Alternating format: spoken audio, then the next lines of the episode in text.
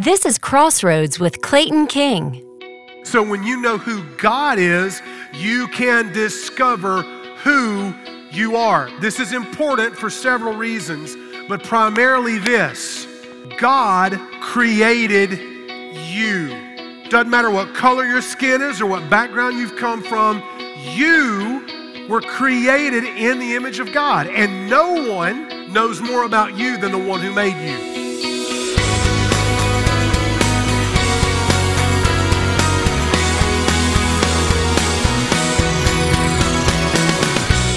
You can tell someone your identity, but is that different from telling someone who you are?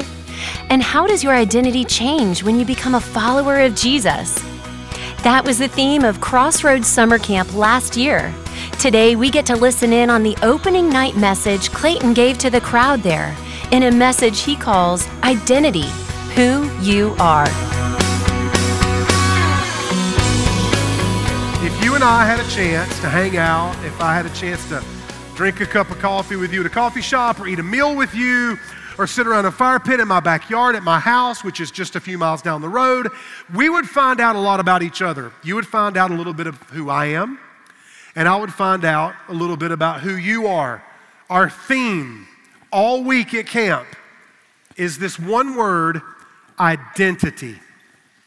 We're going to talk about your identity, who you really are, not just what you like. I mean, some of y'all like ice cream, and some of y'all like cheesecake, and some of you like chocolate, and some of you like fried chicken. We're not just going to talk about what you like. Um, we're not going to talk about what you drive. Some of y'all, your dream car is a Miata, and that's okay. Um, maybe your dream car is a Prius. I don't get it, but that's okay. It's fine. I drive a Ford F 250 diesel. It's who I am. I also, now I, I drive it when I have to get somewhere, when I want to have fun. I hop on my 2003 Heritage Classic 100 year anniversary Harley Davidson. Black and chrome. It's who I am. It's who I am.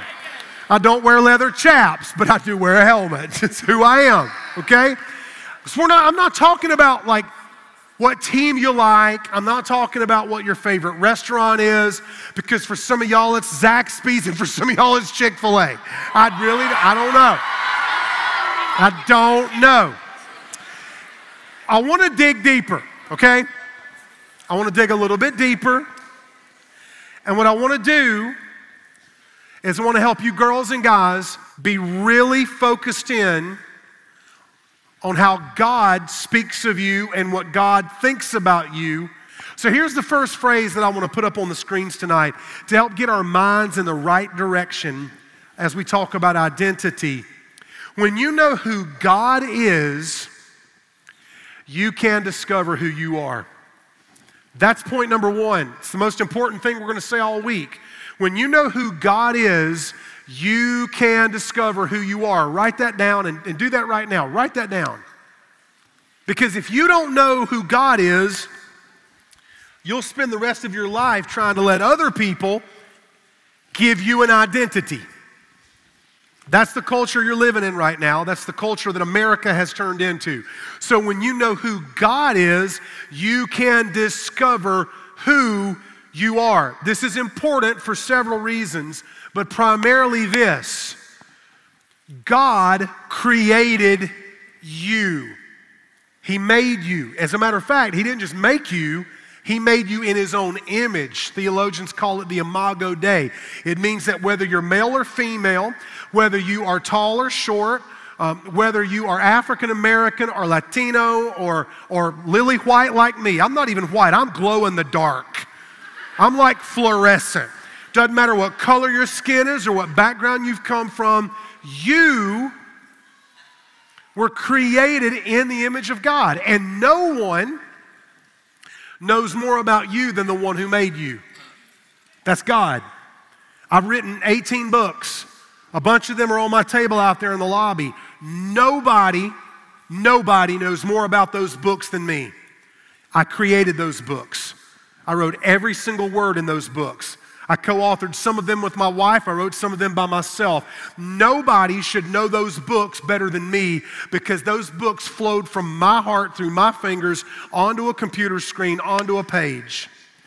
Think of how much more infinitely and deeply God knows who you are because God actually created you. The one who designs you gets to define you. The one who designs you gets to define you. And here's good news for some of you ladies and some of you guys tonight and this week. You're gonna be um, encouraged, you're gonna be challenged, and you're gonna actually, some of you tonight, give your lives to Jesus for the first time for real. And you're gonna spend the rest of your life knowing who you are instead of trying to chase your identity from other people, from voices on social media, or someone you've never met on YouTube trying to convince you you're something you're not. The one who designs you gets to define you. God made you, so God gets to tell you who you are. But before we focus so much on who you are, we have to know who God is first. And here's the second point, it'll be up on the screens. When you know who you are, you know what to do. When you know who you are, you know what to do. Because I am a husband to Sharie, I don't hang out alone with other women unless it's my mom, my grandma, or a woman over 178 years old. And there are none of them. My mom and my grandma are both dead, and no women that old. Because I know I'm married to my wife, you'll never see me in a restaurant alone with another woman. You'll never see me in a coffee shop alone with another woman. You'll never see me in any kind of position like that. Because I know who I am, I know what I'm supposed to do. I'm an evangelist, so when I preach, I give an invitation. I know who I am, so I know what I'm supposed to do. I'm a pastor at a local church. So there are certain things I won't say, there are certain things I won't do, there is certain humor I won't laugh at because it would be a, a compromise of my convictions. When, because I know who I am, I know what I'm supposed to do. As a child of God, when you know who God is and you discover who you are, you'll have a rock solid identity and you won't spend the rest of your life swayed back and forth by the latest opinion, the latest voice on Instagram or TikTok, and you won't have to spend all of your time scrolling through other people's feed, looking at pictures of people you don't know, comparing their supermodel airbrush life to your boring B roll life. Most of us find our identity from this. You should find your identity from this. We're a ministry that believes in God's word. We teach God's word. We stand on God's word. We don't compromise God's word and that's good news for you. So, we want you to discover who you are this week by seeing who God is first. Let's read Ephesians chapter 2, verses 13 through 22. But now, in Christ Jesus, you who were far away have been brought near by the blood of Christ, because he is our peace who made both groups one and tore down the dividing wall of hostility in his flesh. He made of no effect the law, consisting of commands and expressed in regulations, so that he might create in himself one new man from the two, resulting in peace. He, Jesus, did this so that he, Jesus, might reconcile both to God in one body through the cross by which he put the hostility to death. He, Jesus, came and proclaimed the good news. It's also the word gospel. The good news of peace to you who are far away and peace to those who were near. For through him, Jesus, we both have access in one spirit to the Father. Don't miss that. Because right there, in just a few words, we see God revealed in his identity. Jesus the Son God the Father and God the Holy Spirit. For through him we both have access in one spirit to the Father. So then, you are no longer foreigners and strangers. That's, that's a former identity. You are no longer foreigners and strangers, but now look who you are now fellow citizens with the saints and members of God's household. That's a brand new identity built on the foundations of the apostles and the prophets, with Christ Jesus himself as the cornerstone. In him, the whole building being put together grows into a holy temple in the Lord. In him, you are also being built together for God's dwelling in the Spirit. So let's start off taken straight from the verses that I just read to you, and let's talk about who God is. And simply put, straight from the scripture that I just read to you, you can see it in black and white right there in Ephesians chapter 2. God has revealed himself to us. The Bible promises that if you want to know who God is, he'll show you. God's not like a weird boy or a weird girl in middle school when you're trying to figure out if they really like you. Anybody been there? I remember the sixth grade. I remember getting a letter from a girl named Mandy. She wrote me a multiple choice test letter. Oh, by the way, letters were our primary means of communication in the 1900s. They were written on this stuff called paper. It comes from trees. I couldn't figure out if she liked me. She couldn't. She knew I liked her. You know how I know she knew? Because I told my friend Jeff, who told Scott, who told Angie, who told Allison, who told Mandy that I liked her. So Mandy wrote a letter on a piece of paper and she gave it to Allison, who gave it to Angie, who gave it to Scott, who gave it to Jeff, who gave it to me. I opened up the letter and this is what the letter said I heard you like me. I kind of like you too. Will you go with me? Multiple choice test. Yes, no, or maybe. Please check the box. She knew that guys have a hard time making complex decisions. When, when you if you want to know who a person is or if they like you or what their intentions are, it's going to be hard because people are complicated, okay? And by the way, if you're a guy, can I, I'm not going to talk about dating yet. Uh, we're going to talk about some stuff on Thursday night. But listen, if you're a guy, can I just tell you something? Guys, look at me. Look at me right now. I forbid you to ever in your life ask a girl out by DM or text. I forbid you. Don't you do it. You, sir, you, young man, need to face the, the fear, the sheer horror of being face to face with a female. Sooner, sooner or later, you have to embrace it. Because chances are you're going to live with one the rest of your life. And it's not, it's only frightening the first several decades. But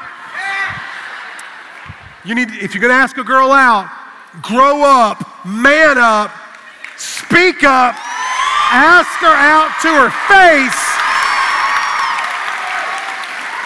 Girls, I'm not your dad, I can't tell you what to do. But trust me when I tell you, you should never say yes to a guy who slides up in your DMs and ask if you want to hang out. You need to respond to him and say, Hang out. What? Can your family not afford a dryer? Do you have to hang your clothes? No, I'm, I'm not hanging out. What are you talking about? Plus, I'm 12. What are you going to do? Pedal over to my house on your tricycle? Take me to McDonald's for a happy meal? Okay. So we don't have to worry and wonder, we don't, we don't have to worry and wonder who God is. He has revealed it to us. Right here in Ephesians 2, I'm going to show you three words. And God is simply these three words He is Father, He is Son, and He is Holy Spirit. This is what we have for 2,000 years in the church Orthodox, Catholic, Evangelical, Protestant, we have agreed. We don't agree on much when it comes to the different tribes in Christianity.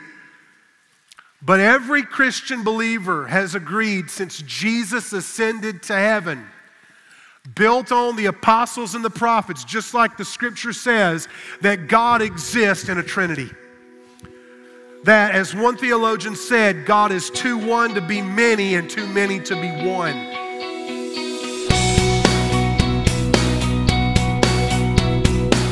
We'll get back to Clayton in just a minute. But first, I'd like to let you know about Crossroads Summer Camp 2023. There are a lot of camp experiences out there, but there's nothing quite like the Crossroads Summer Camp experience. We've been providing a life changing experience for students since 1996. Our mission is to reach students with the gospel of Jesus Christ, help them understand God's Word, and give them the tools to live it out in their daily lives. We aim to be not only the most fun week of each student's summer, our primary goal is to create an environment for each camper to be seen, become known, and have a life changing experience with God. To find out more about Crossroads Summer Camp 2023 and to register, check us out online at crossroadssummercamp.com. Again, to find out more about this summer's camp, go to crossroadssummercamp.com. Can I explain the Trinity? No, I cannot. I can see imagery that, that sort of gets us there. I'm, I'm, I'm not smart enough to fully understand the mystery and the beauty of the Trinity, but I don't have to understand it to believe in it. I don't understand women, but I believe in y'all. y'all don't understand us, even though we are pretty simple to understand. We're really not that complicated. Of course, that's coming from a guy. You don't have to fully understand the Trinity to believe in it. I've heard illustrations used, and they're not perfect, but, but to get, just kind of help you get your mind in that direction. I don't want to dumb this down. This is called theology. It means words about God. We also call it doctrine, it's what we believe. This is who God is. You could think about H2O, you could think about that compound. It exists, water as a liquid, steam as a vapor, ice as a solid. It's still the same thing, but it exists in three forms. God doesn't exist in three forms, God is three persons in one. And, and right here in this scripture, Paul, inspired by the Holy Spirit, writing a letter to the church in Ephesus, talks openly and freely and interchangeably about God as Father, God as Son, and God as Holy Spirit. That's who God is. Now, somebody asked me years ago when I was in seminary, um, a student wanted to debate me. They were a little more left of center than I was theologically. And they said, Well, when you're preaching, do you feel comfortable calling God Father? Because a lot of people don't have good fathers, and that might be a turnoff to people who have had a bad earthly father. They may not be able to relate to God as a father if they had a bad father. Now, my background, just in case you don't know, I never met my biological father. He died before I found him. My dad, his name was Frankie Martin. Um, he never knew I was born because he got my mom pregnant while her husband was fighting in the jungles of Vietnam during the Vietnam War. So he passed away before I was able to identify my mom and dad. I was adopted when I was a couple of weeks old. I didn't find my family until a couple of years ago, my biological family. So I don't, I don't know my biological dad, but my dad that adopted me was the best man I ever knew. His name was Joe. He died 10 years ago. I buried my dad on Father's Day. So when I think about the word father, some, in some cases it, it, it has good meaning, in some cases it has negative emotion. But I'm not going to throw out what the Bible teaches us about God as Father just because I never met my biological dad. As a matter of fact, I want to say this none of us in this room will ever have a perfect earthly father, but all of us can have a perfect heavenly father. So every good trait you see in your dad, let that be a reflection of God's design. Every bad trait you see in your earthly dad, let that be an indicator to you that you have a heavenly father who can be perfect in all the places that your father is not. I'm not a perfect dad to my kids, they could tell you stories. But God is a father, He is our heavenly father. That means He loves us. That means we're His children. See what I'm saying? When you know who God is, you can discover who you are. For God to be Father means that God has a family. And that's what we want you to feel at Crossroads. God is also Son. Now we know that the Son is Jesus Christ. We know that Jesus Christ lived on this earth, that He died on the cross, that He shed His blood to take away our sins, that he never sinned. He lived a perfect life. He was a real human being with real flesh. He wasn't a ghost. He wasn't pretending to be a human. He, he wasn't in some way, shape, or form a hologram. He was a real person that could snap his fingers. He was a real man that got hungry. He was a real man that got sleepy and had to get away from people to pray for strength from his heavenly Father. And the thing that makes Jesus, the thing that proves he was the Son of God, not only was he born of a virgin, his mother's name was Mary, but Jesus Christ was crucified, dead for three days, and raised from the dead three days after he was killed. That's, that's the Son. But we also know when we read the scriptures that 40 days after Jesus was crucified, he ascended and he went back to heaven to be with his Father. But he did not leave us alone, he left us with the Holy Spirit. Now, the Holy Spirit was not invented or created on the day of Pentecost. If you read the Old Testament, every time you see the phrase, the Spirit of the Lord, it's all throughout the Old Testament. That's the Holy Spirit. God, as Father, Son, and Holy Spirit, is pre existent. It's not like one created the other, they exist outside of space and time. We can't figure that out, but we can trust it by faith. The Holy Spirit comforts us when we are discouraged. When I went through a five year season of depression after my mom and my dad and eight other family members all died, and I had to preach all of their funerals, the Holy Spirit comforted me. When I laid my eyes on Sharie for the first time at UNC Chapel Hill in a room with 3,000 college students, I believe the Holy Spirit showed me that she was my wife. I was on I 95 coming back from a Methodist retreat center uh, at St. Simon's Island, Georgia, when I was 19 years old in a 1991 maroon Ford Ranger when the Holy Spirit spoke to me and said, Start a summer camp and call it Crossroads. The Holy Spirit is your best friend. The Holy Spirit lives in you if you're a Christian.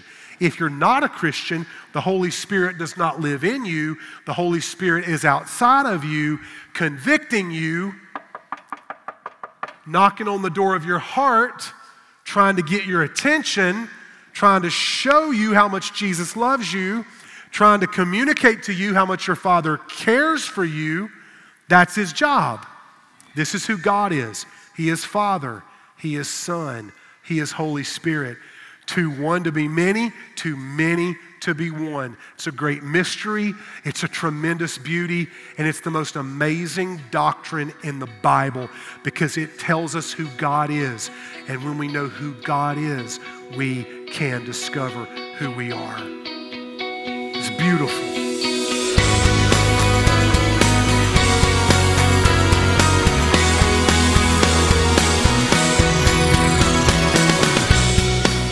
Have you discovered who you are in Jesus? This is an important question. Are you allowing the one who made you to define you? We would love to walk with you through this journey. Reach out to us at claytonking.com. And if you would like to hear this program again, send it to a friend or explore all the other resources we have for your spiritual journey with Jesus, check us out at claytonking.com.